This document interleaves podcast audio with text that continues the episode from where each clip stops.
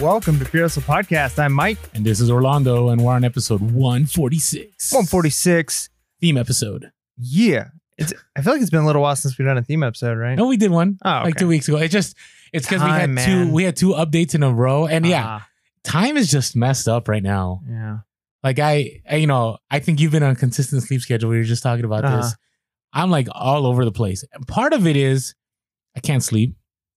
Another part of it is sales are so good right now. Yeah. Sales are good. Like I I don't here's the thing. Now I know our episode, like we're we're going old school today. We're gonna be talking about like building a pipeline. We'll talk about what we mean by pipeline, but there if right now you have been like, ah, I don't know, like are people buying? I have this like no, like if there's ever a time to add fuel to fire, it is now. I in my seven years of reselling, like seriously reselling, I've never seen people buy this much on eBay Yeah. or Amazon. And I think the the best way of looking at this is we're in a time when that that nobody expected, right? We've talked about, you know, black swan events and things that's like, okay, like you can see how something like this could happen, but nobody was like prepared for like, hey, March of 2020, like this is gonna happen. Yeah. Like like nobody was expecting this to happen.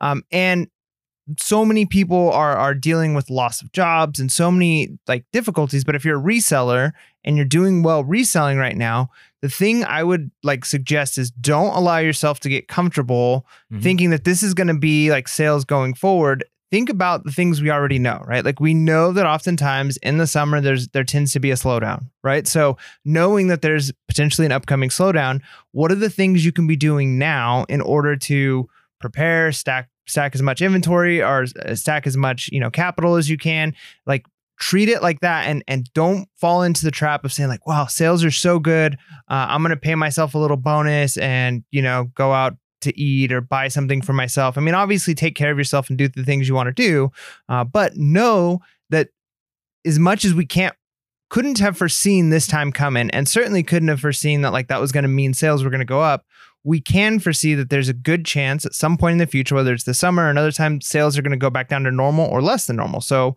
prepare now use the time now to to, to prepare for what's coming up Agreed. Agreed. And this is part of what this podcast is about. And and not just podcast, but this episode. Uh, and so it's interesting because I was looking back in our archives, kind of weird to say that. So we actually had an episode about this very early on. And I feel like a lot of our recent episodes, like we we hit a crescendo of okay, we never talked about what to like to be a full-time seller, right? Or what what does it take? And then we had that episode, and we were supposed to have a part two, and we never had the part two. Mm. And I think we didn't have the part two because everything went crazy. Mm. Like that was our last theme episode before the world we live in now existed.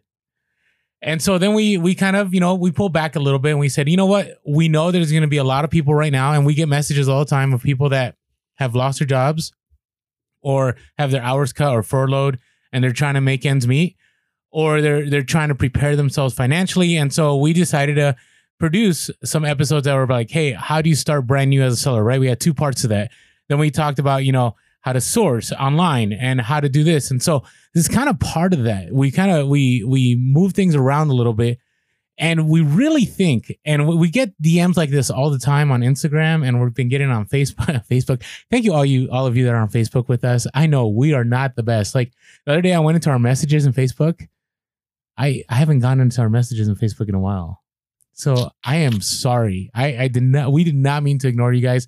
It's just one of those things. I have my own Facebook, and so it only has that messages. Mm. Right. So unless in messages I switch it, like I don't see them. So, anyways, what I want to say is that a lot of you have been reaching out to us and telling us, like, I never thought I'd see the day where I say I'm thankful that I have Death Piles. Or I never thought I'd say see the day where I'm thankful that I bought all this randomness. And it's kind of interesting because I don't think any of us did. Like I, I don't think the stuff I'm selling right now, like I'm like, why are people buying? I, I don't know. And honestly, I, I don't care. I'm just glad that it's selling. So let's talk about that. But before we talk about, you know, what, what we mean by building that pipeline, let's talk about some different models of reselling. Yeah, yeah, that's good. Um, and here's one that uh, you know, there's there's a lot that we talk about. We've talked about fast fast nickel, slow dime. We've talked about all these different ways of of of of doing a business and and operating your inventory. And there's one that I'm I'm starting to lean more and more towards as being potentially something that I see as the most efficient, however, not necessarily the most realistic, if that makes sense, right? Not it, Can you explain that out? so, what I'm talking about is a model where you are uh, kind of fast flipping, where you're picking up inventory and you're trying to move that inventory in as quick a time as possible, realistically. So, whether that's you want to sell within the month, you want to sell within three months. Uh, but it's kind of the idea of you're buying inventory, you go out, you source, you have it, and you list it, and you you list these items, and you might be willing to take a little bit less than you would take if you were to say, "Hey, if I were to wait three years on this teddy bear, I could Or th- probably make fifty dollars on it." Three years. You know, I let's, mean, say, let's say one year. well, yeah, okay, one to three years. Who knows, right? Like Yeah. some items you have that are up that long. But let, let's just say, okay, maybe a year I can make fifty dollars on this teddy bear, or I can sell it in the next ninety days and I'll make thirty five dollars, right? Like yeah. that's kind of the idea. Now the numbers in every item is going to look different, but you're willing to say, look, I'm I'm willing to part for this for a little bit less than I could potentially get waiting for the perfect moment in the market to sell it, but I'm going to have the space available quicker and I'm going to have that $35 net profit that I can go buy something else, sell it within 90 days. And if you can do that, I mean, think about it. If, if, if you, if it's at the 90 day mark, which hopefully you're selling it faster than that, if you're following this model, but let's just say that's your average, you could sell four items the time it would take you to sell it one time, Mhm. right? Getting the Mhm. full price. So potentially you're making more money over the course of the year. Now you did have to take pictures of four different items. You did have to pack and ship four different items as opposed to just one item. Uh, but you might have had twice the amount of profit over the year doing that work. So the reason I like this model is it it allows you to reinvest capital quicker. And I'm a big fan of the the phrase that money today is worth more than money tomorrow. Mhm. Uh, and that's true for a couple of reasons. One of the biggest reasons is inflation, right? Like there's just inflation that happens. The value of a dollar is worth less, um, more significantly over long periods of time. But but every day the value of the dollar kind of goes down less and less compared the, to what it in the was next before. three months. Right.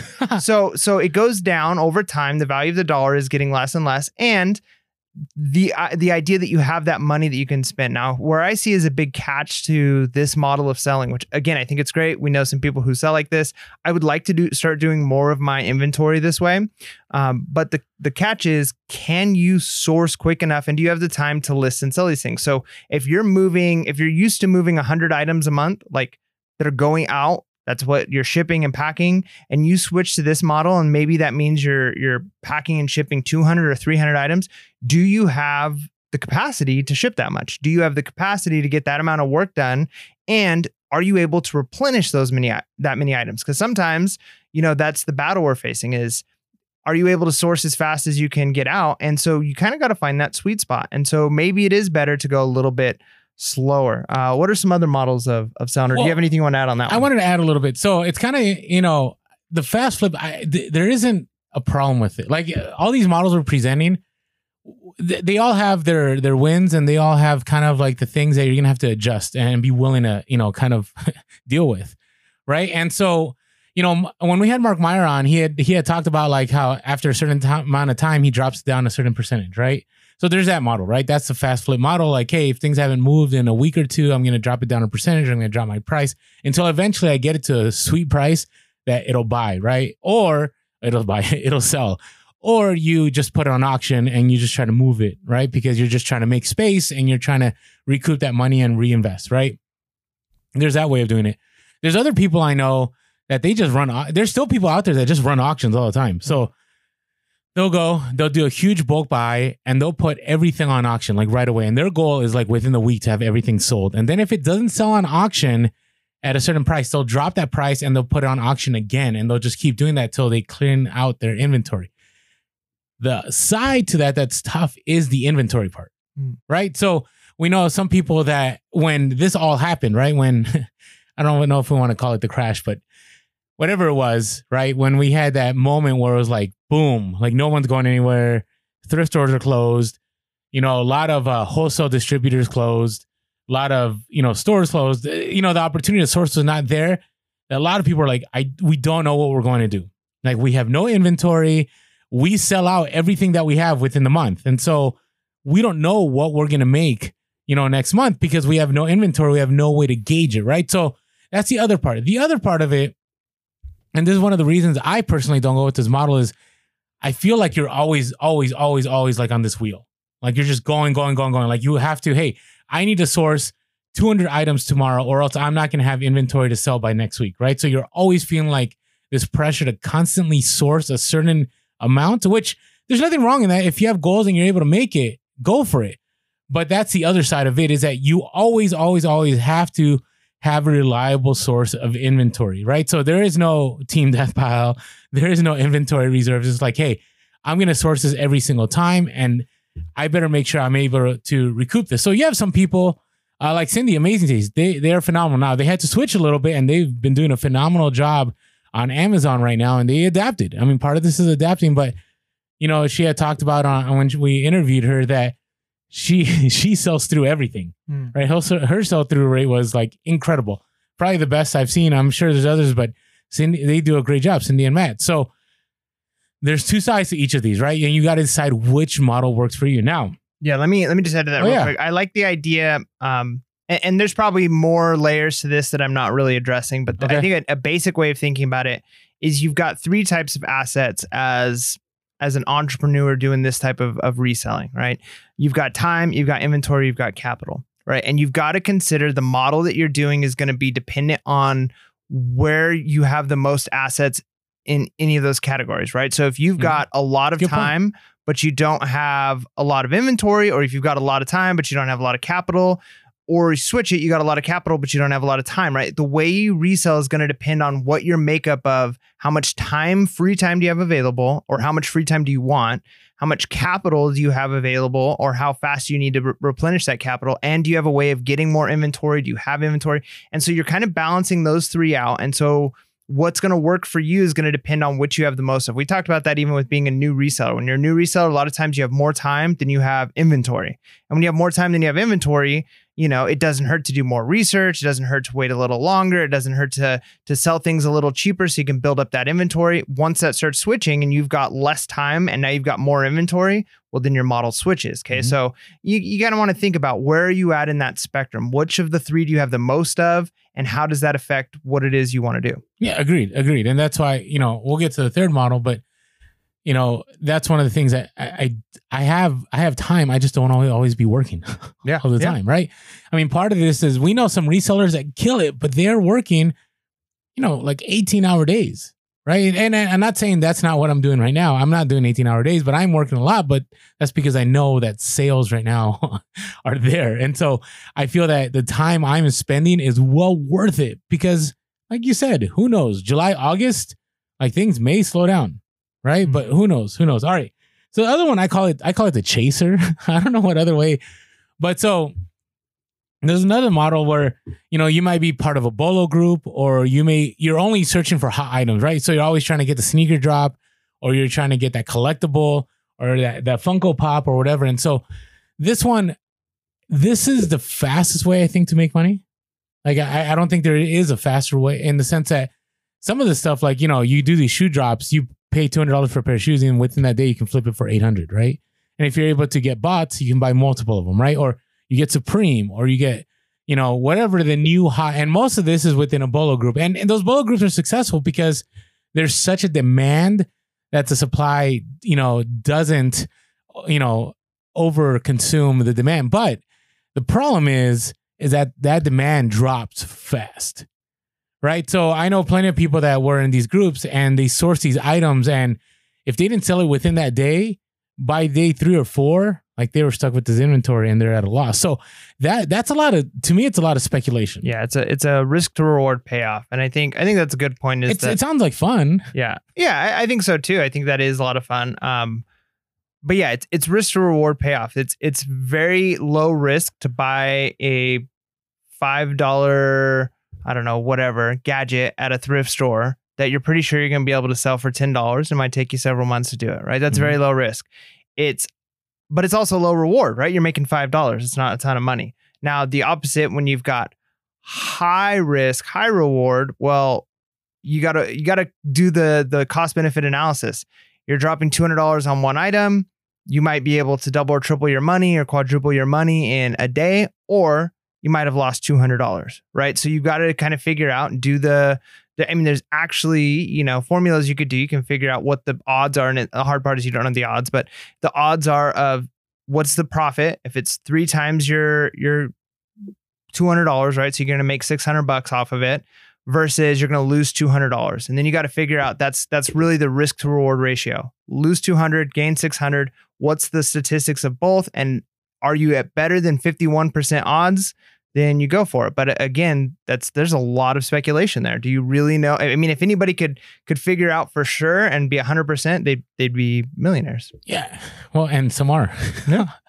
now the, the problem with it is and and i foresee this if we go into recession like right now people are still buying like i, I can't explain why people are willing to pay what they're willing to pay at the moment like i, I just i can't like today I, I sold a pair of dress shoes and i sold a a disney park shirt and i said you know what i mean like i'm like why why are these uh, why is this stuff selling but if we really, you know, let's say six months, right? Recession takes about six months. We're what in month two, maybe, of the economic downturn right? We still haven't felt the effects. Like eh, you personally, if you were furloughed or laid off or your business, you had to shut it down, like you personally felt the effects. But as the economy really doesn't feel it, and we're not economists, by the way, but you know, going through 08 and as a study, you know, somebody who studies history, you don't feel the effects of recession till later on, right? Till people stop paying mortgages, till people stop buying certain things. And so you know, even right now, there's a lot of people that are killing it, making money like on selling certain collectibles. Now, it's very possible that that market continues. There's always buyers for certain markets, but the pool is going to get smaller, right? If, if, the economy goes that way. If we rebound, whatever I'm saying right now doesn't matter, mm. right? But if we don't, and things really get bad, right? What are we at? 30 million unemployment right now? Yeah, it's it's it's definitely high. And again, this is this is kind of unprecedented because yeah. it's kind of a forced thing. Like how many of these businesses are going to start right back up as soon as, you know, certain states open up? How many of these are going to take a hit? So we really don't know. But yeah, the unemployment right now is really bad and and and, and indicates that things could get really bad. again, that's why we talk about, you know, right now, if if this is, I mean, reselling a lot of ways is like a feast or famine thing. And a lot of times if you're doing it well, you've always just kind of picnicking, right? Like you're not, I mean, maybe you're feasting sometimes, yeah. but like if you're doing it well, you're not you're not doing the high risk thing where you're making tons of money, but then sometimes you're losing tons of money. You're always just doing okay. But in seasons like this, you're going to be feast or famine. And right now, we're in potentially a feast season. Like tons of people are buying, but you kind of got to prepare for all right, is there a famine coming? We already know summer slowdown. And if we're looking at summer slowdown along with just people being uncertain, because that even regardless of what the economy ends up doing, just uncertainty in people's minds is going to cause issues. Spending is going to drop, things like that. And so, how do we prepare now to make sure that in the future we're able to still make money or be in a place where you can make it through the next few months? Because maybe now's the time where you're stacking cash so that way you can get through some times where it's a little bit slower. Yeah, and and again, the other side of that is there's going to be plenty of opportunity, right? Yep. So everybody that we've talked to that has gone through recession or built their businesses during the recession has said the opportunities during a recession are just out of this world as far as like how much inventory you can buy, how much you can build and so on. So just all these things you need to take in consideration because you know, you, have always, I don't know how the quote goes, but you know, when there's an economic downturn, and usually the first to starve, like people always say, are artists, right? And that's just the quote. I'm not mm-hmm. pointing out to anybody, right? Because people aren't looking for those luxury items. And so, again, this is why we're, we're sharing this podcast right now. It's because, you know, part of it is, is, is you know, I want to make sure that the inventory that we're all sourcing isn't stuff that we're going to be sourcing now. And then later on, we're going to be like, okay, like no one's, no one, no one's buying this anymore. Right. So, Let's get to the third one. Now, I call it the pipeline. And the only reason I call it the pipeline is because it is the word that is used within the reselling community. And actually, you know, um, shout out to Scavenger Life. I don't know if they listen to us, but they are the OGs of podcast resellers. And, I, you know, I learned a ton from them, right? They're one of the reasons I, I actually built my reselling the way I did. And they had always talked about, like, hey, what is the key amount of inventory that you need to have consistent sales? And that's a question we get all the time, like all the time. Like, hey, Orlando, I listed three items, it's not selling. Well, I'm kind of like, well, picture, you know, we shared this many times. You go into a store and there's three items and those three aren't the ones you're looking for. Well, you're not going to make that sale, right? The other part of it is you have a wide audience on eBay, right? So part of building this pipeline, and we'll talk about this, like what does a pipeline look like? Is hey, part of it is having a variety.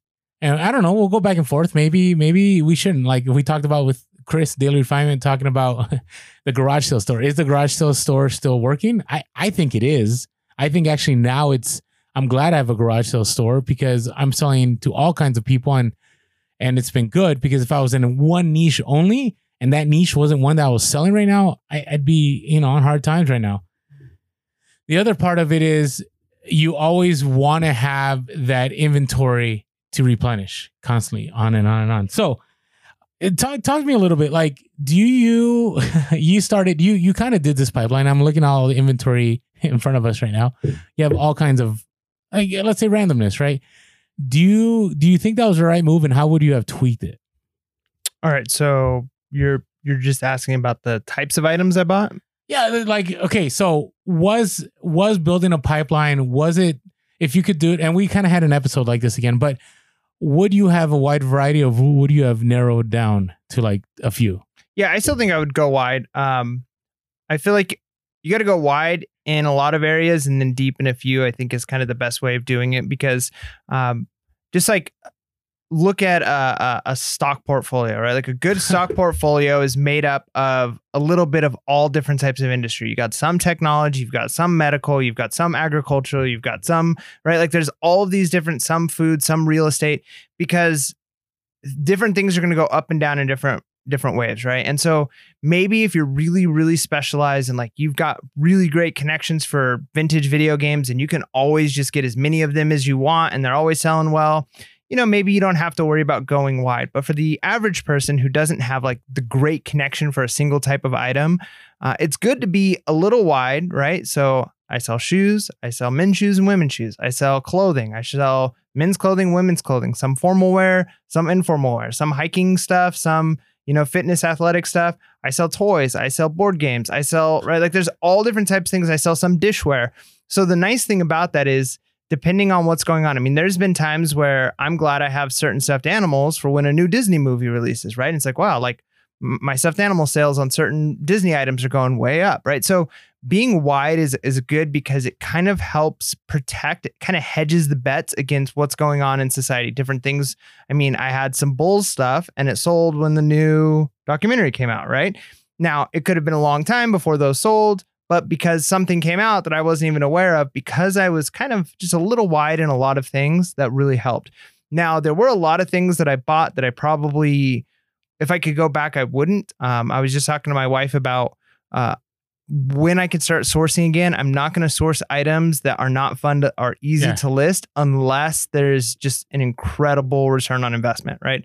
Um, dealing with things that are just, you know, they're going to sit around or they're a pain and you're not like, I mean, I'm disciplined enough where I'll list the things that I need to list. But if I know that it's, I'm not going to list it for a couple weeks and I'm just going to be miserable the whole time because I know it's just sitting there, um, it's not worth it. And so there are certain items that I've picked up that might be like, man, I made $5 on this item. And by the time I figure all that it took to take pictures, to list it, to ship it, wasn't really worth it. So I think I would, I'd probably focus on items that had a little bit higher profit. Um, uh, I would say probably the 20 30 dollar range is where i would say the the, the low end uh, but again roi is important so if we're looking at like fast if i knew i could sell 10 items a day and make five dollar profit off each of them hey that's not too bad right especially if they're easy to ship right is it is it a cd is it a shirt that you just stick in a bubble wrapper and send it on its way right so uh, I think I think it depends, but having a wide variety of inventory is nice because then again it lets you know what you like to do, right? Like you can start to realize hey, I don't like selling these things, but man, I really like selling these things. And so I would say having a, a variety has been very useful. Uh, but you start to learn too the things that are not worth it and you don't like to sell. Such an interesting point because that's what I'm supposed to be working on today. That was kind of our update. Like, so I don't know.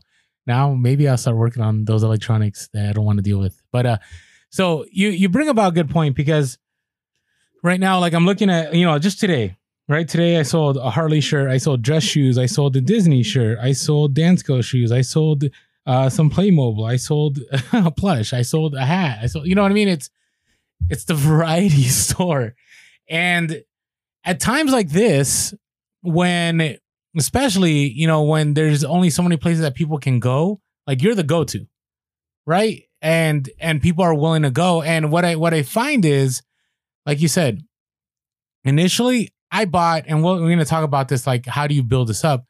I bought all kinds of stuff, right? And I, I think it's I think it's important to have a variety of niches. Like I think if unless unless, and we know some people that are really good. Like there, we know some people that that do like radios really well. I know some people. I know a guy that does knives really well. I know somebody that uh, does video games really well. Like unless you really have a handle on things or you want to take the time to learn that, and again, this is there's multiple models, right? This is the model that we enjoy. This is my second time, second year full time reselling, and I've made it so far. And I really think this works. Uh, and the reason being is I have a large amount of inventory. So no matter how the the economy goes up and down, no matter how the the the taste of the consumer changes, there's always something there for someone to buy.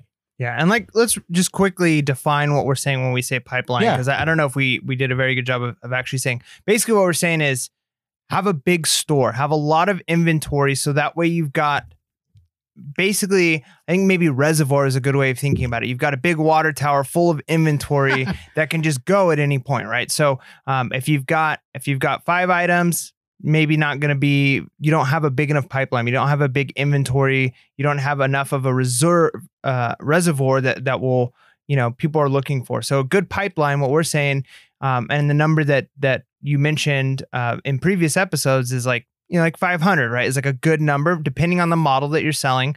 Certain- depends on what you're selling too. Exactly. So maybe you're selling things. So so for us, for kind of the garage sale store model where you just got a lot of of, of everything, uh, 500 seemed to be like a good magic number. Now, if you're selling very specific niches, maybe it's 50, right? Like maybe Mhm. 50 items in your store, and you're making sales every day because the type of inventory that you have. So it really just depends. Um, when you're kind of just a hodgepodge, you imagine walking into uh, a thrift store or a garage sale, and that's what your inventory looks like.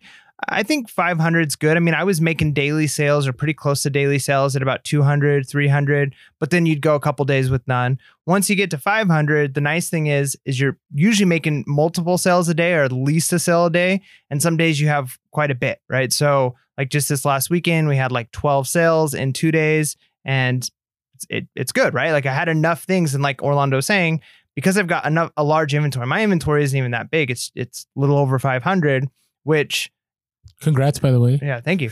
Uh, which isn't huge, right? Like it's not like massive, but it works for the type of selling I'm doing. It works for the profit item, the profit that I'm making off of each item.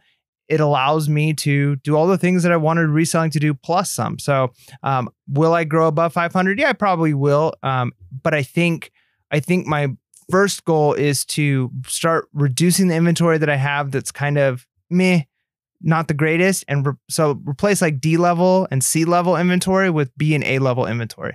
Uh, but yeah, you want to have those numbers. The higher numbers you have, not just variety, but the higher numbers, just total inventory that you have, uh, you're going to have a much faster flowing pipeline of inventory going out and money coming in. Yeah, and the the interesting thing is, you would think. So I- I'm going to expound more on that. So I I still think 500. I, it may be 700. I don't know. You know, I haven't I haven't been there in a while. But I remember thinking like, hey, when I get to a thousand, like it's gonna double, right? And it didn't double, right? I would say once I got to 1500, it doubled, right? But again, it's all on what you're sourcing. But I really now that I've hit past 2000, I find that 2000 takes you to the next leap. Like I and again, it's all it's so hard. This is all anecdotal. So, but in case you're trying to find a ballpark number, I think 2000 is the next number where it's not like just multiple sales, it's like multiple upon multiple sales a day. Right? And it's very rare right now. I mean, I, it's hard to gauge right now because right now things are like crazy, but it's very rare right now that I'll have only like two sales in a day. Like it's very rare. Now, last year when I had about 1500, yeah, that would happen. And, and actually, I would go like a day without a sale sometimes. Right. But then I, you know, you, I started thinking about there's other sellers that have like 8,000 in their inventory. So I know that when they got to like 5,000 items in their inventory, things got better. But then like the five to like the 9,000, like there wasn't much change. right? It wasn't until they got to the 10,000. Then you get to the other bigger sellers that you have people that have like 20,000 plus and those people are making, you know, they're they're they're easily making upper six figures, not just six figures. We wanted to take a quick moment to thank our sponsors for this episode. So, Orlando and I are always looking out for tools and programs that can be used in our own reselling to help improve our sales uh, and things that we can share with the community in order to help others. Uh, and we've been lucky enough to partner with two companies here at the same time uh, that we think do just that. So, it's kind of interesting because both of these companies are competition. So, uh, you know, but this is a good thing that we're advertising both, I feel, because we are really, really big on letting you make decisions and not saying like this is the way you should do things uh, because you know you know what's best for your model of selling and what you need to be doing uh, so we've been able to partner with list perfectly and Vendoo and both of these are programs that can be used to cross list postings on multiple platforms this is great because we always talk about the importance of being on multiple platforms and not putting all of your eggs into one basket but one of the barriers to that is the time issue and the nice thing with List Perfectly and Vendoo is it allows you to make one listing that then gets cross posted to multiple platforms. So you're not having to post things multiple places and spend that time. And in this case, that time saved is money you're making. So both of these companies have a special offer for our listeners if you were to sign up. Um, you need to sign up using the affiliate links that we have in our descriptions or show descriptions in order to get the uh, promotional codes. Uh, so First of all, is list perfectly. They're giving 30% off your first month, which is amazing. And they've got some incredible things that they they offer. So, uh, for instance, your postings go to eBay, they go to Mercari, Depop, Grailed, Etsy, Poshmark. There's just so many. You got to check it out. There's almost too many to list here. Um, and so if you sign up, you get 30% off, but you have to use our, our link and then use the code LP30. And then the other one is Vendoo. Vendoo is very similar. Uh, you're going to get 25% off your first month if you use our affiliate link. You don't have to use a promo code. Just click on the link in the description. Uh, and your, your listings are going to go to eBay. They're going to go to Etsy. They're going to go to Poshmark. They're going to go to Mercari. So this is just a great opportunity for you to save some time, get on multiple platforms, and maybe make some more money. And let me give one reason why I think um, going up doesn't it's not necessarily a linear growth. Okay. Um, and I think one of the reasons, of course, it's going to depend on what you're sourcing, right? Depending on the items you're sourcing. Uh, but let's say you're a store with 500 items, and in that store of 500 items, you've got 100 mm, items that aren't perfect. They're not great, right? So then you're selling so that way like maybe at the end of every month you go if you were to like just look at the base numbers, you're selling 100 items a month. So you're going from 500 to 400, 500 to 400, right? Like, man, I'm selling 100 items a month. Well, if you increase the amount of inventory you have, you still have those 100 items that aren't selling, right? The 100 items that are just like, meh. And so as you grow, um, and you're adding to that, your store total store number is bigger, but you still have this kind of chunk at the bottom of your store, this kind of derated inventory that's not going to yeah, move. True. and you can add to your numbers but that number is is still kind of pulling it down. And so you're not going to quite double necessarily because you're you've maybe added to that number and that number keeps coming with you um, which is one of the reasons I think so again part of the idea of the pipeline is to set it and forget it um, be willing to wait for the right amount of money right? So if you're like if you've done your research and you know I should be able to get $30 for this shirt uh, I'm gonna I'm gonna list it. I'm gonna wait for somebody to buy it for thirty dollars, even if it takes two, three, four years, whatever. Maybe it's faster, maybe it's six months, but I, am that's how much I want to get for it. Um, that's kind of the idea behind this pipeline. Have the inventory, let it sit, but um, maybe it's worthwhile to occasionally go through and clear out the stuff that's just not worth it anymore. And so I kind of think about you've got quantity in your store, how many items, but then there's going to be quality of your store too. And so you want to be adjusting both. As you're increasing your quantity, you got to make sure uh, that you're also increasing quality. Otherwise, yeah, you're not going to see those exponential growths or those linear growth that you would like to see when it comes to uh, increased sales. Oh, agreed. And we'll talk about that later. I, I, the the bigger, the longer you are doing this, the bigger your inventory, the more quality of inventory you should be sourcing. Right. So things that you were sourcing in year one, year two, maybe you're sourcing some of those items, but you probably two reasons you you've adapted to the market, and the other reason is you're recognizing that like some stuff wasn't just worth your time or or it's not valuable anymore, right? And so you switch, right? So I think about like ties. Like I used to buy ties and sell ties all the time. I can't think of the last time I sold a tie. Maybe like two months ago. right? And there was a time like ties, you could sell ties for 30 to $50 and then the market just died, right? So right now, I probably have a 100 ties listed. It's not moving, right? And, and it's weighing it down, right? But every once in a while, I'll get somebody that's willing to drop the 30 bucks on a certain tie. So I'm willing to wait for the right buyer, right? And again, we're not saying this is the end all model. We're just saying this is what's worked for us, or at least worked for me. I think, I think, Mike, I, I think you like more of a fast flip kind of guy. I don't know. I, I, I didn't used to be. I used to be like, hey, I'll buy this for five dollars and I'll sell it for forty dollars, no matter how long it takes, because I Yeah. know somebody eventually will buy it. Your best offer moments when it was like offer you 38 Yeah, yeah. and you're like, nope. But I think I'm moving more. I mean, if you think about it, the fact that you're willing to take offers shows that that even Oh, no, then you're you're, right, you're willing right. to move inventory. You're willing to Uh-huh. get things. Mhm. And so, you know, I, I'm moving more and more towards maybe middle of the road and trying to get stuff that I know will sell quicker or just sell it quicker, especially if I if time is available. Switch to that model where I'm I'm shipping more, maybe making less per item that I'm shipping. Uh, but the end of the month, the total net revenue is higher than if I were to just sit on stuff, sit on stuff, sit on stuff. Because as as that money's coming in from sales, I'm sourcing more, I'm getting more items, inventory's going up. Uh, so yeah, I think I think there's a good middle ground there. Um, like I like the the amazing taste store model. I think if you could do that, if you think if you can get everything listed and get most of it sold, and then get out there and do it again the next week, uh, you potentially can be making insane amounts of money. Now again, you got to find that balance of is this too much work? Even if I'm making the money, because somebody could say I'll give you a million dollars a year, but if the amount of work they're giving you is just is miserable and you can't do it, well then don't do it, right? Yeah, and I like I like what you said. I mean, i it's true. Like I have adapted, I have adjusted, right? And as a result of this, I've adjusted. Part of it is I really hundred percent, and people all the time like give me give me flack for this, but I believe the algorithm likes conversion. Like they they want to see sales. So I'm willing to not get that, you know, hundred dollars in an item and get the, you know, sixty dollars in an item if I, if things have been kind of slow because I'm like, hey, in the long run, I'm to sell five more items later that day, and they're to sell at higher price, so it's to be worth it to me. Where you know I hold out, I don't get that sale, and then later on those other sales don't happen. Like consistently, I find that it, it's it's strange. Even right now, I'm finding that from about four in the morning, no, like three thirty in the morning, and again, this is all anecdotal. From three thirty in the morning till like one p.m., like that is a sweet spot right now for me for eBay. Like I get all kinds of sales. And then I'll get like two or three that trickle in, like around three that I have to pack up and drop off at the post office, and then it just dies. And then I'll get some later ones at nine or ten. But I think those that all show up in the morning, it's that maybe people are, you know, they're awake, they're alert, they're on their phones, whatever.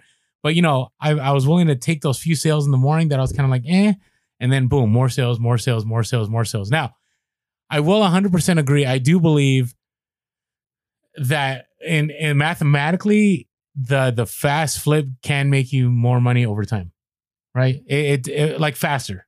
Like I think you can make the same amount of money on both ends. It just the time. It, it'll just take you more time. Am I? You think I'm off on that? Uh, a little off, just because just because if you if you're if you're thinking about ROI, right? Like Let us it- know in the comments. What are your thoughts? Well, but but let let's just say like if you if you could get 100% ROI on an item versus 50% ROI on Yeah. an item, right? 90 days you get 50% ROI, 1 year you get 100% ROI. Oh yeah, Right. yeah. No, so I get what you're so if you're now. doing Yeah, that yeah. then and you're reinvesting the capital like I said, you've got four you've done that four times. So you've had 200% ROI as opposed to 100. So Yeah, you no, do no. in Yeah. the same amount of time you make more uh, but it's more work. I think that's where the trade-off Well, is. okay, so let's talk about that a little bit. So I've I've shared this a lot. You know, I could is it possible? And I I don't know. Do I have it within me to scale and have like a massive store and and do the Amazon warehouse? I think I do. Do I care to do it? No. Uh, I because I enjoy the be Like this summer, I'm gonna travel, right? And you're traveling a little bit too, right? So there's gonna be a week where I'm not gonna. I might be sourcing, but I'm not gonna be listing. I'm not gonna be shipping but I'm gonna have a large enough inventory that I'm not worried about that. You know what really makes me sad right now is there was a time where you could do this with Amazon, like before all the inventory storage fee hits, before the long term storage fee. There was a time that having a quote unquote pipeline on Amazon worked. That died like I think I want to say two three years ago, and then I would say in this last year it really died. So. If you're listening and you're thinking about applying this to Amazon, I would not apply to Amazon. Amazon is fast flip 100% all the time. I, I even you know some people talk about like on Amazon like you source, and so you're either the first one in or the last one to get out. Usually, when you're the last one to get out, by the time the fees hit and everything, you're the last one to lose. Like I, I really, that's just my personal opinion. And and Or maybe you could say you're the biggest loser. oh yeah, and, again, I I just say that because I've lost a lot doing Yeah. that. Right, I've learned right now that the moment it's gonna sell is the moment I need to sell out on Amazon. Now on eBay, I am waiting to wait for the right buyer for two reasons. One is I know the value of the item and I know it's going to sell over time. So, for instance, I had a guy the other day haggle me about a hat that I paid five. I knew the hat was worth 80 to 100. And the guy's like, oh, this hat's all distorted and you didn't store it right. And, you know, I, I'd give you the, your 80, but I can only give you 25. Well, I'm like, okay, well, that's too bad. Like, you're not, you don't understand the value of this item, or you're a reseller that's trying to terribly negotiate with me on this hat. And then, you know, within a day or two, I had somebody offer me 60, and that was good enough, right? And again, Orlando adapting, I took 60 instead of the 80, the 100 that I thought it was worth because I could reinvest that money. Now, you don't want to get to a place where, like, you know, how you were in the beginning. I, I've done this too, where, you know, something's like, I think it's worth $300 and somebody offers me 200 and I'll share about that. That's one of my hustle of the week. Somebody offers me 200 and then I counter at 250. Like that, that's just a bad move. Especially if you paid $5 for something, like that's just a bad move. Right? So you want to wait for the right buyer, but you want to be careful that you're not hoarding the inventory instead of selling the inventory, right? So I'm a big believer that the advantage of having the pipeline is that it gives you the opportunity to drop whatever you're doing and not do things for a few days and you're still going to get sales right? It gives you the ability to not work as much because you know I, I share this a lot. Like on instagram you'll see a lot of people that have like 40 packages going out monday. I'm like wow or no, or no i've seen people like have a hundred and then they're like hey my net profit was 600 bucks. Like like wow that's a lot of work. I, I you know i'm not going to do the math but to flip a 100 packages package ship it out for $600 net where sometimes i'll sell 10 items and i'll make $600 net i like that model better right? Because that's less time that's more time i'm spending with my family and so that's why i like the pipeline where you have a large inventory and you have quality items and so you're not spending as much time on that wheel because again you don't want to develop a sweatshop for yourself like most people i know that have burned out reselling is that they picked up everything they thought was profitable and then they just burned themselves out because they're like, hey, yeah, I'm gonna make this, I'm gonna sell this quick, and and you know they're sending out a ton of packages a day, but they're like, I can't keep doing this, you know, I I just can't do this anymore, and it's over. So, anything you want to add to that? Yeah, I think that's good. I think part of it too, you got to again remember time wise, like how long you've been doing this. Um, Ah, good. you know, when good you're point. first starting out, you know, you're probably willing to to spend more time shipping to to make the six hundred dollars as opposed to because it it takes years and years to have enough inventory, especially if like you're starting. I mean, you've talked before about how you started, how I started too, like where it's like, okay, I've got like twenty five dollars or hundred dollars discretionary funds that I'm gonna buy. This is my capital, and then I'm gonna reinvest. Like it could take years upon years before you've reinvested enough that you've got enough items that you're making $100 each when they sell right Okay, great point. So, great point. if you could like if you're just starting out and and you're able to find more easily especially it could be an efficiency thing if you can find for instance uh, a place you're able to get shirts maybe a thrift store by you that always has shirts for a dollar and you're pretty consistently able to sell them for like eight or nine bucks so you're making five dollars profit off each one of them and every time you go in you're likely to find 10 good shirts right or something like that um, it might be worth it because you can be very efficient. You, you know how to package them. You've got all the right packaging, so it actually takes you less time to get them packaged. Um, and if once you start building up, right? Like I remember I read an article back when I was young, when it, when I first started thinking about reselling, like high school, um, and and it was kind of explaining like, okay, you start off, and it kind of gave that that model, like the person who uh, like started with a paper clip and traded up, Mhm, traded up, traded up, and the idea was like start start selling things like sports mugs and t-shirts and things that you can get for five to ten dollars. And eventually you'll have enough money that you can buy. And an example they gave was like some clarinet that like costs eight hundred dollars but you can get it sometimes for like $200 at a thrift store and spend $100 restoring it. And then you can make $500 on one item. And then it's like, think of how much time it would take you to make $500 on all these other items. But when you don't have $300 to spend, when you've only got $50 mm-hmm. to spend, your model looks different. You tend to sell more items for cheaper. And then once you start building the capital, eventually you can get to that place where you've only got 10 items in your store, but each one of them, they might make you $10,000 profit if they sell, right? Like it takes time to get to that place. Uh, so you got to kind of have to find where you're at. But I do like where you said like you're at is kind of a sweet spot that you can kind of be comfortable in. You're shipping daily, but it's not so much that you're overwhelmed.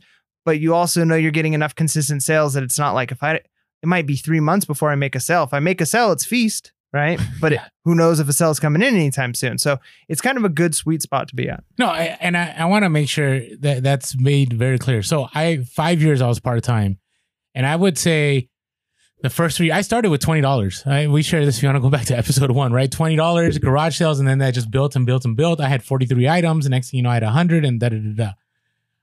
But the key thing was that the first three of those five years of part time, it was very much like hobby. It was like, ah, I want to go to garage sales, and I wouldn't go every Saturday, and you know, and some nights I would list. Mean, it was kind of like it was cool to make the sales, but it wasn't serious. And then the last two years, before I went full time, it was hustle. I mean, I, I'm talking about like from nine o'clock until about one a.m. I would say about four days a week. It was. It wasn't always one a.m. Sometimes it was midnight, but it was just hustle, hustle, hustle, hustle. It was listing stuff, watching YouTube, listening to podcast, listing, sourcing, and then having it. Then it became a consistent schedule of Wednesdays and Saturdays. Then it became a schedule of Monday, Wednesday, Saturday. Then it became a schedule of sourcing the store that was nearby every single night. And so it just built and built and built. So it takes time. Now, there are some of you that have contacted us and you're like, hey, Orlando, within a month, I was able to get to 500. I'm like, wow, like that's incredible, right? So you're right. Eh, You're right. It it definitely takes time. And, and you think about it, when I jumped to full time on eBay, I only had 1,300 items, right? And look how long that was two years ago. It took me two years and it took a pandemic for me to finally get to where I'm pretty close to, I'm at like, I don't know, I'm at 21 something. And my goal is, and I've said this by the summer, to be at 3K, right? Because I really think at 3K, I'm going to hit a really, well, we'll see. I'll let you guys know. I think I'm going to hit a sweet spot where I'm not, I'm even more lax. I'm even, I'm, I'm, I'm not as stressed, you know, and I, I, can't, I got to tell you, I have not been stressed in reselling except for the two days in March where we thought the whole world was to end. Right. So, anyways, okay. So, we've covered different models. We've talked about what the pipeline looked like. Next, we want to talk about how do you build that pipeline a little bit. And we kind of touched on that a little bit. But before we do that, we need to talk about social media a little bit. So if you haven't been following us yet on social media, we are on Instagram, TikTok, and Facebook. We are Pure Hustle Podcast. On Twitter, we are Pure Hustle Cast. Yeah. And uh, hey, you could always uh, shoot us an email at purehustlepodcast at gmail.com. That's right. Uh, you could give us a call 619 738 1170 at 619 738 1170. And you can always, you know, if you're listening to the podcast and you're wondering what these guys are all about visually, you can go uh, to YouTube and hit that subscribe and hit that notification. We had a lot of people on the last live saying, Hey, Orlando, we didn't know that you guys were live. We wish we knew. And I think part of it is you got to hit that bell, don't Yeah, you? you got to hit that little bell notification. Actually, turn it to all. Now it's funny because uh, subscribing, like we we want you to sus- subscribe. Please subscribe. It helps our channel.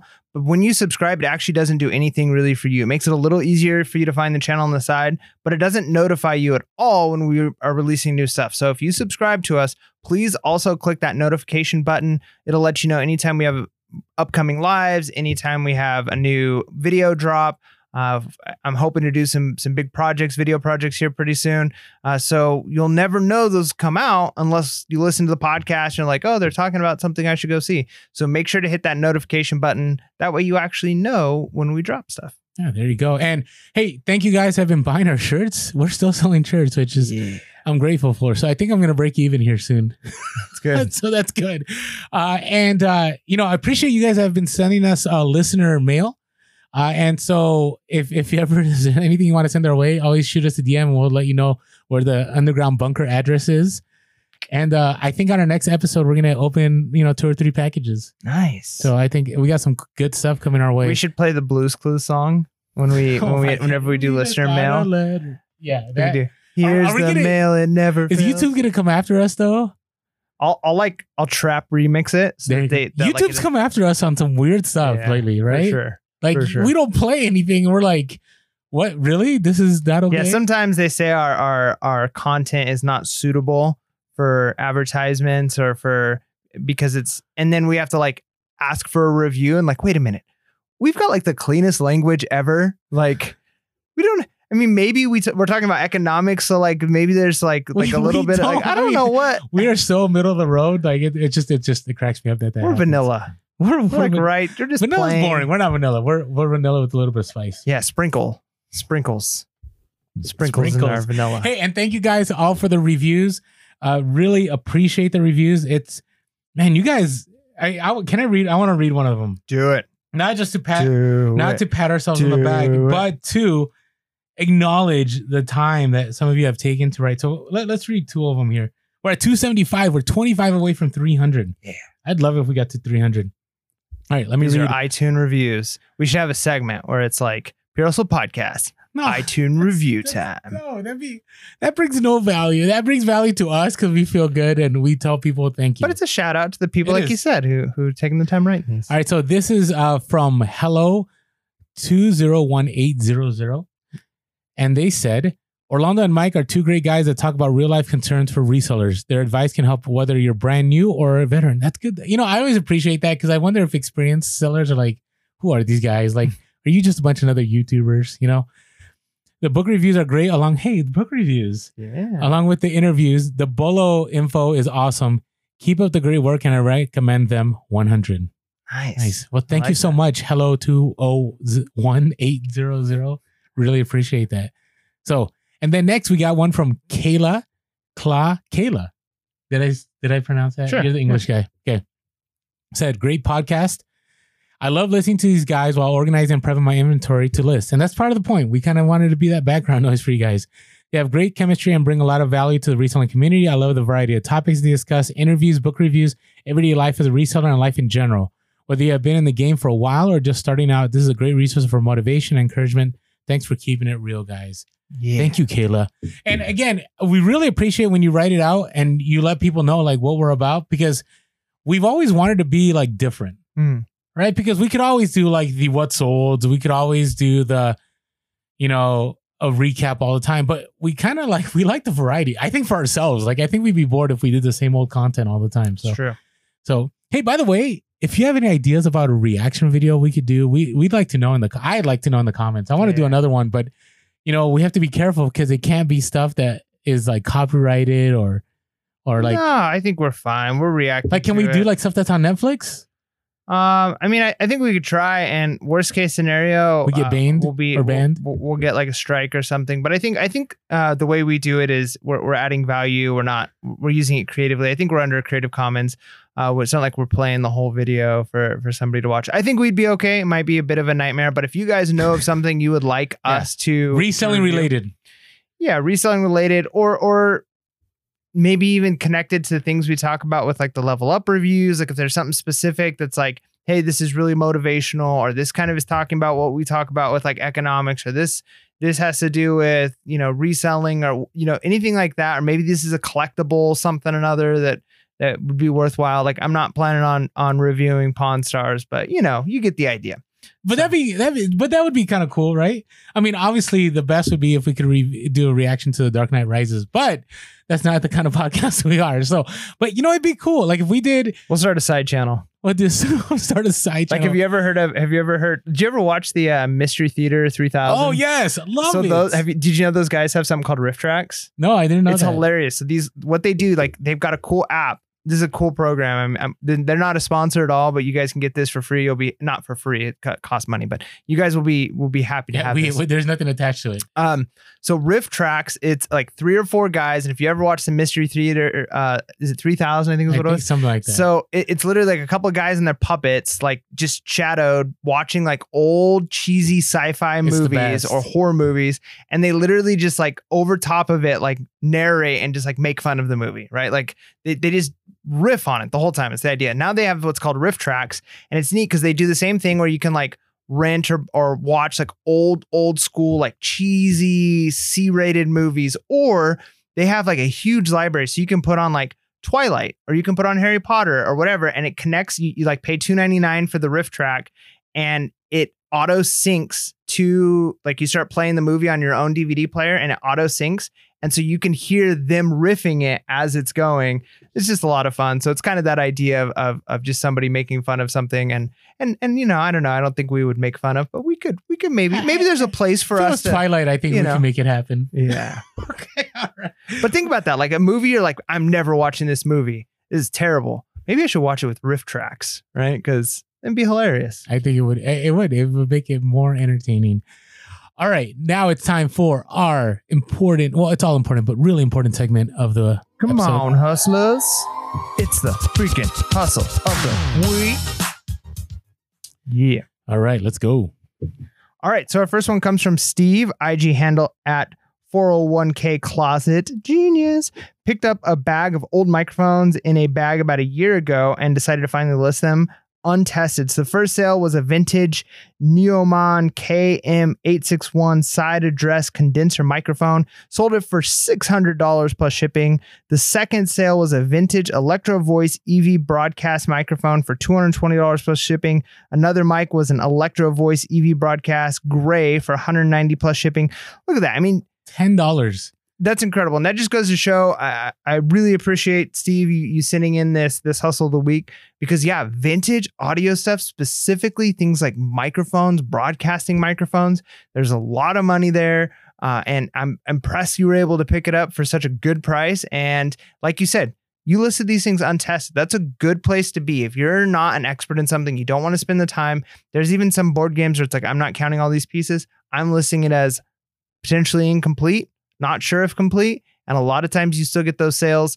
Clearly, the sales that you were, were making off of this $600, $200, $190, that's incredible profit. Steve, 401k closet, you are the man. Congratulations. I want to add to the story. He, he did a follow up DM. Okay. Sorry, I'm sorry. Well, it is hot off the press. So, so we just got this. So, he had said he went to a garage sale, found on the yard sale treasure map, looked abandoned. You ever had that happen Yeah. where you show up and like, what's going on? And when I was about to pull away, a guy ran out of the garage and stopped him. Like that. Okay, all right. Let let him in his garage, and it was packed. Uh, he used to do abandoned storage units. The garage was mostly junk, but found some electronics and a very large suitcase full of microphones. He added to the pile of stuff, negotiated ten dollars. When he got home, he found some song list inside. It was from a punk band called the World Famous Skulls, which aren't that famous. But they they stayed in his death pile for a long time. Again, we're talking about these pipelines. So those microphones that you just said sold within 48 hours of them listing.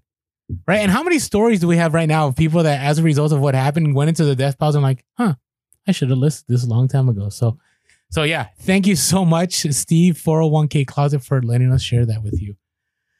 All right. So we have our good friend Sell Quick Ship Quick. I thought we needed to share this one because I thought this was really good. So Hugo and Tiffany Sell Quick Ship Quick paid $5 at a garage sale for a lot of about 1,000 slides. 1,000. Now, have you ever picked up slides before? Mm-mm. right? I mean, I I look at slides and I now I'll pick them up, but uh, you know, I see them sometimes and I'm like, oh man, like having a how do I do this? Do I lot these up and then I got to take pictures and da da da. So listed all of them for about twenty one hundred dollars. A buyer contacted them and said they only wanted one train slide for twenty bucks. Hugo could have let it go. This is this is about this is like never split the difference. Next level.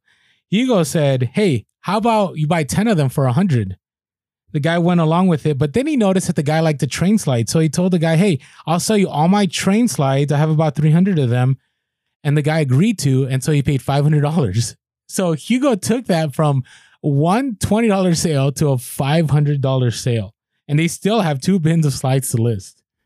So hugo and tiffany incredible work selling slides for 500 $5 to 500 like i miss garage sales. Yeah, it's good times. so thank you so quick ship quick Speaking of which, this next one comes from an estate sale. So this is Dusty IG handle at Oh, Sunny. it's not an estate sale. Oh, not an estate sale. No, Okay. it's a thrift store slash appliance store. Ah, okay. So um So Sunny Bros went to a local thrift store appliance store. The owner bought the estate of a 94 year old antique book restorer. So that's where this comes from. So get it, uh, bought the estate out of a person who was restoring old antique books. That's incredible. I would love to see this. So the owner mostly sells appliances, so had no problem selling the items. Sold 12 antique books for $5 each, and it's been three weeks. So sold two books already, one for $1,400 and one for $1,500. Holy cow. And should be getting about $1,000 for the remaining 10 books. Also bought the restoring tools for $100 and will most likely sell them for $2,000. Once everything sells, should turn the $160 initial purchase into $5,000 plus. Uh, and some of the old books, uh, some of the books sold were The Federalist by Alexander Hamilton, handwritten English, uh, ship logs from 1774 to 1777, docked in Staten Island Harbor on July 4th, 1776. That's crazy. That, that, that's would just, be, that's like Pawn Stars. I don't know if I could sell that. Um, yeah, I know. Crazy thing is, these books made their way to a rural part of the South. You just never know. Like sometimes, like you can get kind of boxed into thinking, like, hey, like where I live, like you might find surfboards, but you're not going to find like mountain climbing gear, right? Like you never know what you're going to find because stuff travels and there's stories behind a lot of things. And you never know when you're going to an estate sale or a thrift store if somebody grew up working on certain things and so they've got all these old books or old antiques from an era that's just long gone one of a kind things you know when you can turn $160 into $5000 profit plus just the story to be able to hold that and look at that i mean that would that would have been uh, a dream come true so dusty ig handle at uh, sunny bros good job right on i wish i could have seen them i'm proud of you man So I have another addition to the story because the story doesn't stop. Because as a history guy, I couldn't have sold the book. The Federalist fight, I, I just couldn't have sold it, right? And the other part of me, I'm thinking, you ever watch you've watched Pawn Stars, right? mm-hmm. Do you do you know the, the book gal that always shows up? Mhm. Rebecca, right? Rebecca Romney. I I wonder if she's related to Romney, but she always shows up and she like talks to you about the book. So I, I'm wondering, like, did he get these appraised? Like, how do you know, right? Like, I, that's always my fear. If I ever come across something really antique, like, how do I know? And so he said he used comps, but there's so few that he actually contacted a book dealer in New York and he looked them over and he made offers. So he did. He went to like a Rebecca or another book dealer. So I always recommend that. Like if you have something antique, antique, like and you know, an antique person will tell you, unless they're shady, that it's not antique, right? And then he also went to a Facebook group and about antique books and that he was sent to by this book dealer and they verified that and they actually sent him offers that you know he was selling at the right price. So we've talked about this and we haven't done a lot of work with Facebook groups, but they're a great resource, right? And the other thing is it's okay if you sell something to another person that has more knowledge about something that will sell it for more.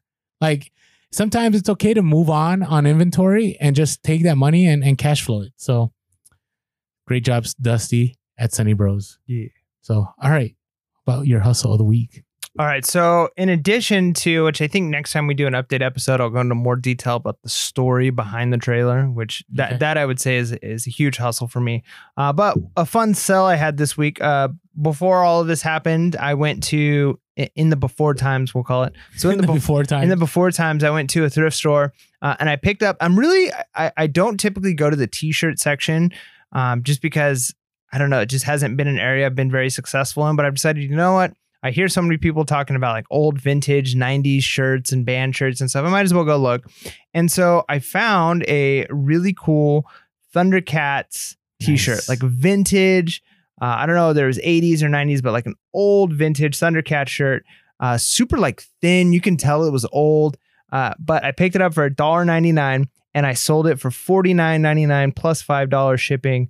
Uh, and you know, it, it was cool to have for a little bit. And then it's just cool to be able to know that I can turn two bucks into 50 bucks, right? So easy to, to take pictures of, easy to ship, cheap shipping, win, win, win. Nice.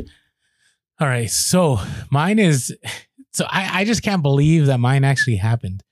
So when the good old days, when I was garage selling, I went to this garage sale and it was a guy who he had a clothing shop uh, in San Diego, but he was moving a lot of his stuff. So I bought a ton of stuff from this guy. So this guy had like he had like signs. So I sold. So I paid for everything that was there.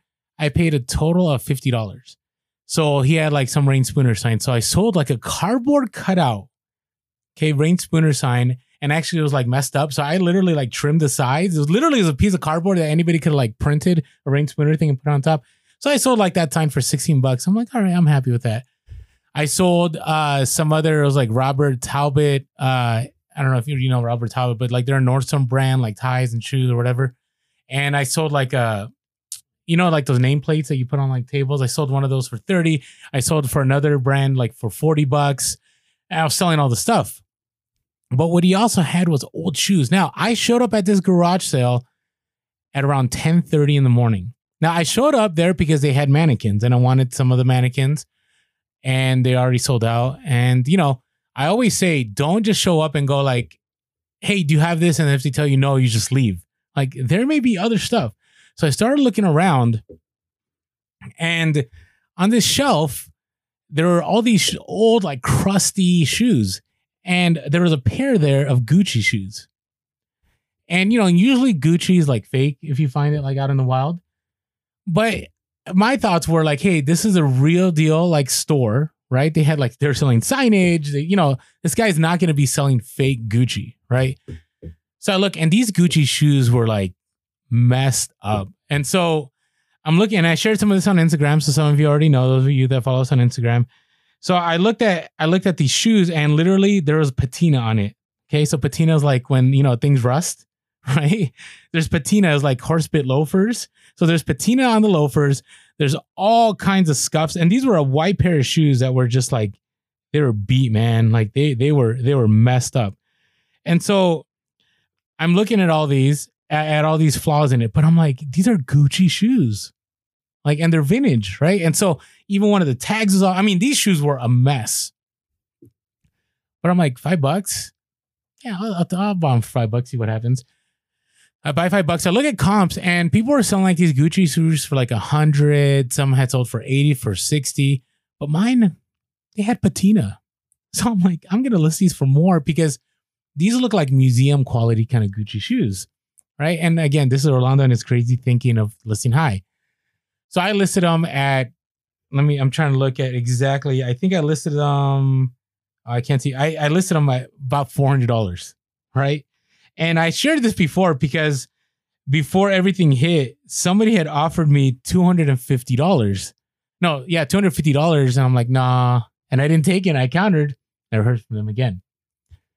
So after you know the pandemic starts and everything, two weeks later, somebody offers me $120, right? I only paid $5. And I'm like, I don't know, maybe I should just offload. Maybe I'm thinking too high. But I was just like, no, 120. And here's the message. I wanted to share this, I thought it was hilarious. They said, these are biggity beat, man. I w- just want Gucci loafers. I'm a grocery store worker, dog. Can I squeeze you with cheap emotions? I'm like, what? Like, so I don't know. Maybe if you approached me differently, I would have been all good. And I'm like, no, I countered. I'm like, hey, man, people have offered me up to 250. I'll take above 250. And, you know, I never heard from them again. The next day, somebody offers me, I get like this $300 offer show up on my phone, right? I'm like, what is this? What is 300? And yeah, this guy offered me 300 and he was happy to pay the $300 on it. And then after I accepted, he messages me and says, you have no idea how long I've been looking for this pair of loafers, right? You never know, waiting for the right buyer thank you. Where did you find them? So I told, you know, I said, hey, there's a guy that had the store. And, you know, I told him like, I, you know, I'm pretty sure he has no more inventory because I really, when I, when I was at this garage, so I pressed him, I said, Hey, is there anything else? Like he had this huge collection of vintage buttons and all this stuff, but no, he, he, everything he wanted to sell, he already sold. So I'm messaging the guy and, and so $300, no problem. I always say this, the high dollar sales are probably never an issue. Like never an issue. And these were beat, man. The guy that messaged me the first time, these were beat. But you know, I was DMing with, I was messaging this individual that you know bought the shoes, and he said he's gonna restore them. And I said, hey, can you send me a picture once they're finally restored? And he's like, yeah, no problem. So looking forward, not, not only the hustle of the week because of the money I made, but bringing something back to life. I'm excited about that. So there you go. So some Gucci. Nice. I like it. So there we go. All right. So thank you all of you for sharing your hustle a week. All right, so let's get let's get to our how to build this pipeline. Let's do it. So the first thing I put here, I think it, it goes against what we said, but I, I said begin sourcing whatever you find profitable. No, I don't think that goes against at all because this is this is building a pipeline to start with. So this this is assuming you don't have a large pipeline, you don't have a very very big uh, reservoir of, of inventory that you're ready to just put out on the market, right? So when you don't, you've got to you've got to shop for anything that's got profit, even if the profit isn't huge. I remember I took a friend of mine to uh, a couple thrift stores, right? And at this point, I'm, I'm showing him like, look, I've sold this thing and it cost me five dollars, and I sold it for a hundred, and I bought this thing, and so I'm showing him these to try and get him hooked into reselling. And then we go to a thrift store and we're looking at stuff, and he's like, man, I can't find anything. And so I see something on the shelf, and I look it up. I'm like, hey, like you could make nine dollars if you sold this, right? And he's like, yeah, but like I'm I'm hoping to get like you know the hundred dollar sales, and I'm like, look, man, like start off like get a whole bunch of things that you can make nine to ten dollars on and then eventually you'll find those big things. And as those small stuff sell you've got more and more capital and you'll have started to slowly build the, the higher quality items. So yeah i think when you're starting you just got to find what has profit. Because when you're starting like i said you have more space and time than you have inventory to deal with or capital that you can go out and buy tons of inventory. So be willing to to pick up anything that has profit. I mean obviously don't shoot yourself in the foot by picking up something that's gonna make you five dollars, but it's gonna take you hours to deal with. Mhm. But you know, if it's if you're making ten to fifteen dollars an hour when you're first starting off, that's not bad because it's that's like the training phase. You kind of got to think of this building. I almost look at like when you get a new job, oftentimes there's like a probationary period where you're getting paid a little bit less and you're kind of going into training. And it's like for the first six months, you make this amount of money and you're learning this, this, this, and this, and you're under this person. And then after that, you become whatever position and now you're making the full salary, right? Mhm. So you kind of got to look at when you're first starting reselling, like it's kind of a training period. And so it's okay to make less per hour as you're building experience. Because should you be making as much per hour as somebody who's been reselling and researching for years and years and years? Probably not, because you don't have that experience yet. Yeah, and the other reason I put that there is it'll give you a good idea of what you enjoy selling, hmm. right? And so then you're willing to spend the time, right? So initially you're like, "Hey, I want to pick up what's profitable," but over time, over time you will go, "Okay, I like this niche and I like this and I like this and I like this, but I'm not going to pick this up anymore," right? So if you're going to build that pipeline of inventory, right? I would say over time you have to narrow that like the, the pipeline, whatever we want to call it, right? Because if you're doing listen and forget it, right? That's what we're calling it. You know, you just listen once, you're not looking at it again. You want to find stuff, number one, that you're okay sourcing, right? Number two, you want to find stuff that you find is profitable. Number three, stuff that you don't mind shipping, right? So kind of all those elements have to be there. And then, you know, you may, as you're sourcing, you may have thought you like to source a certain item. And then you're like, no, I, I don't care for this. And then you source something that you never thought you'd care for. And now you're like, you know what? I don't mind sourcing those kind of things, right? That's not too bad. I, you know, there's some people that like use electronics and they like spending the time and it's relaxing. And so they're able to, you know, benefit both ways. They, they spend some, you know, a quality time, I guess, with the electronic and then they make profit. So they get to enjoy and they get to learn on a certain niche. There's other people like me. I like vintage apparel. So I love coming across old like starter stuff. I also like belt buckles. I like, I think every belt buckle has a story along with like Harley shirts. I like that kind of stuff, right? So over time, you develop those niches and then you can build that pipeline that's filled with several of those niches. And you also understand that, you know, certain niches, regardless of the environment, still sell, right? But the only way you know that is by going wide in the beginning. Now, if you disagree with this, let us know. I- I'd love to know. Maybe some of you are going to say, you know, Orlando, I sourced a ton of junk and I wish I never had that advice in the beginning. Yeah. So- Well, I mean, you shouldn't be sourcing junk. You know, I agree, I agree. It's but some- profitable but they may think it's junk because after a while they're like, yeah, I, I didn't I didn't care for any of this stuff. I just picked it up because it was gonna make me money. Yeah. Right. And then it it might not have been junk, but it's junk to you because you really don't care for it. Yeah. But I mean, again, you're that's only probably because the the profit is is low enough. Because the profit's high enough, it's not going to matter what it is, right? Like I'll sell something that I'm very uninterested in.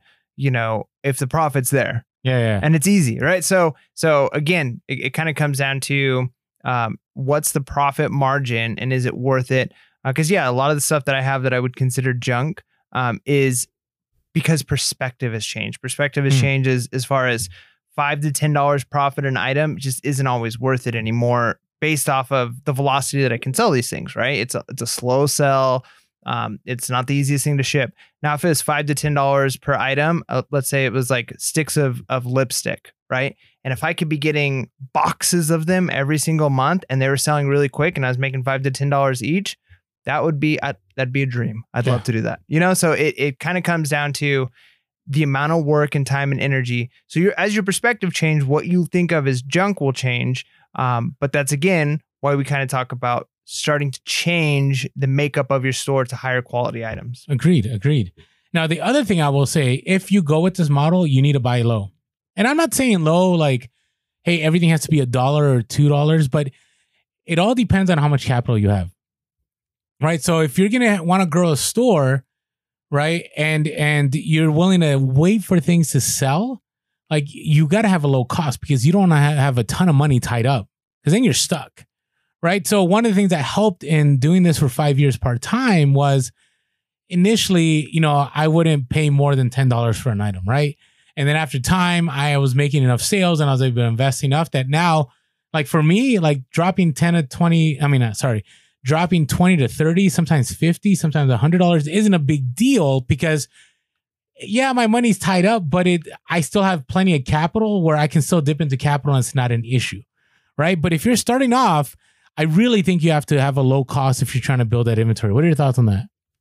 Yeah, I agree. I mean, again, it comes down to how much capital you have. So um, when I first went out, But when you're learning, don't you want it to be low?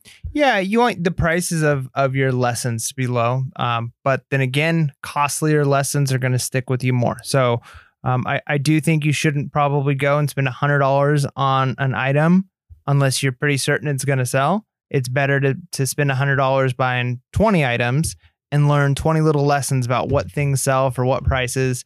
Um, even if the profit that you make is less, Mhm. you know, because it's and you're going to recoup more of that money. So uh, you spend $100 on an item that you might be able to sell for $200, might take you seven or eight months. Whereas if you spend $100 on 20 items and every single month, three or four of those is selling, you're starting to recoup that cost sooner. And so as you get that money back, you can go and apply the lessons you're learning. So yeah, I definitely think there's something to be said about uh, starting off with quantity and then moving to quality as you start to learn those lessons and and start to understand uh, what it is you're buying and you have a better risk tolerance because of the information you have because information and knowledge becomes a powerful weapon when you're using it properly right when you know this item i'm willing to buy because i know it's going to be about this long before it sells and i know it'll sell for this much and i know how to test it and if it doesn't work I'm going to be able to make this much you go into it knowing those things only after practice practice practice i wouldn't recommend somebody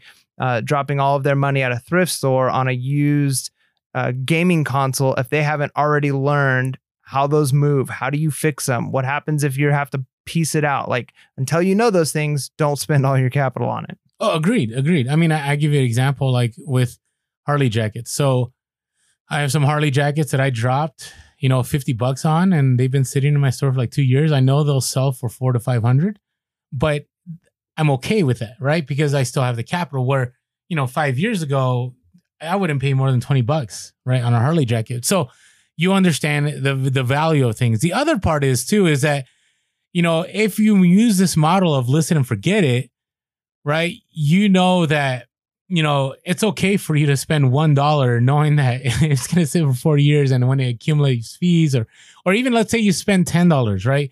That even if you sell it four years from now, no matter how many fees get pushed on that from insertion fees and you know, and it, the real estate it takes in your storage unit, like in the end, it's still gonna be very profitable for you, right? So that's why I say low cost because in the end, you want to still be able to make money. This is why sometimes, you know, I, and I get a hard time on social media. Like I'll sell something that I had for five years, but I still made a $30 profit. Why? Because I only spent $5 on the item. So what did it cost me? Well, it cost me maybe, you know, $5 in like, you know, listing fees. And it cost me maybe if you want to calculate it down to the cubic measurement of my storage unit, how much space, another $5.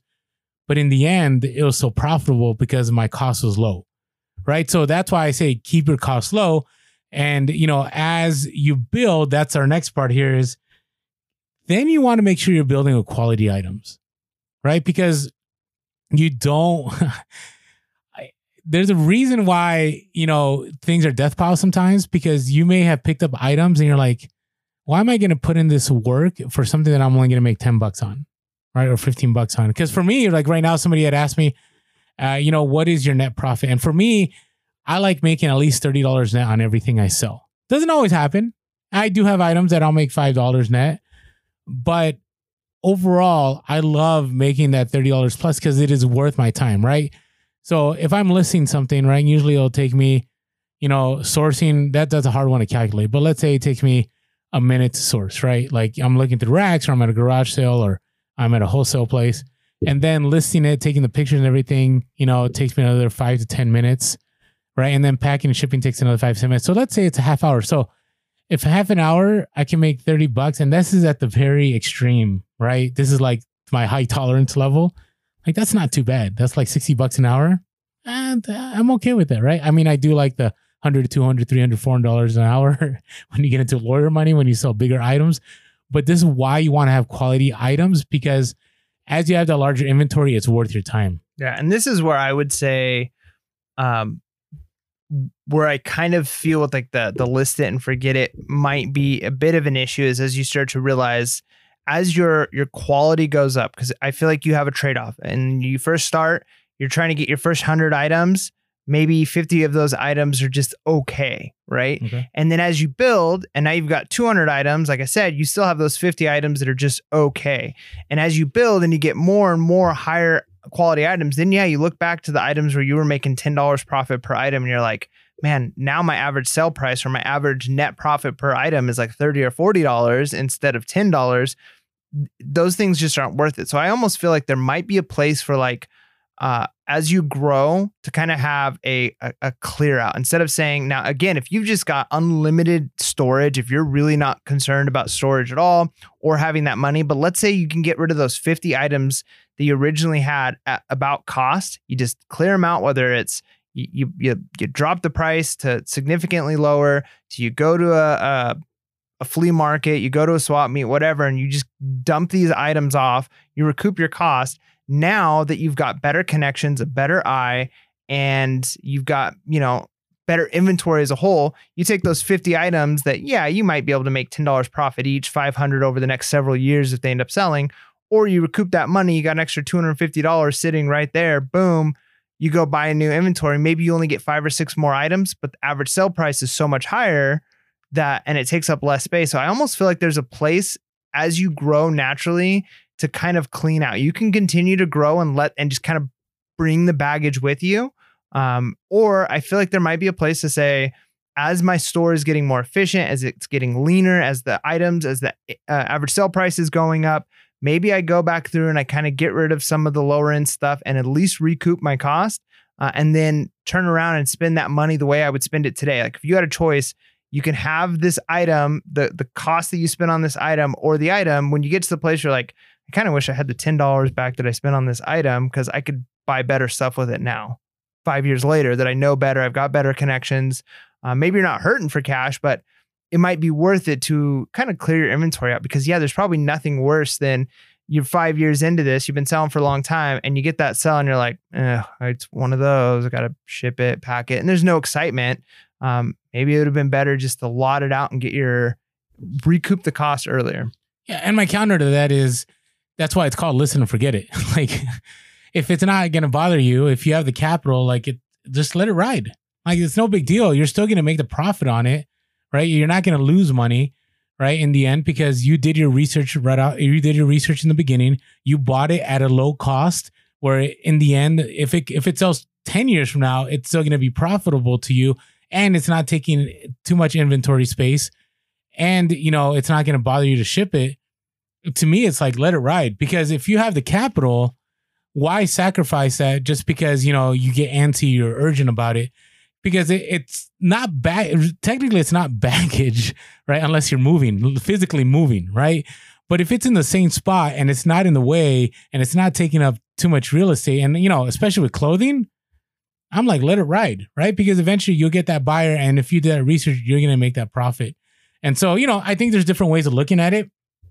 I just, for me, I did, did I buy some junk? Sure, I bought them some junk. Did I buy a lot of junk? I don't think I bought a lot of junk, right? But you know, I still have like right now I'm probably down to I would say like maybe 30 40 clothing items that probably should have never bought, but all I need to do is sell one or two and it's all good. Like I'm not everything else. I mean, I've I've already made massive profit on those hauls. And so there's I'm not worried about it because it's not taking up space for me. It's not costing me anymore. Maybe it's costing me a few cents, but you know, in the end, when it sells, it's gonna make do more than reimburse that money I lost and provide profit on top of that. So yeah, different perspective. I get it. I'm always like everything will eventually sell as long as you did your research. So all right. So hey, hopefully this was helpful to you. And you know, maybe this will help you prepare as you know, we don't know where things are gonna go in the next few months right? And it may there may be a time where you know now thrift stores are opening up and garage sales are going to maybe start happening. I know some estate sales are happening again, but we could be in a scenario where all of it locks down again in six months or a year or two. But having that pipeline, whether you plan to go on vacation, whether there's a pandemic, whether you have to for whatever reason stop your business, that pipeline allows you to continue making that money and provides you profit and so it's definitely worth building, at least in my opinion. So, anything you want to add? Nope. All right. So, with that being said, make sure to be real, be relevant, and be reselling. Please. Peace.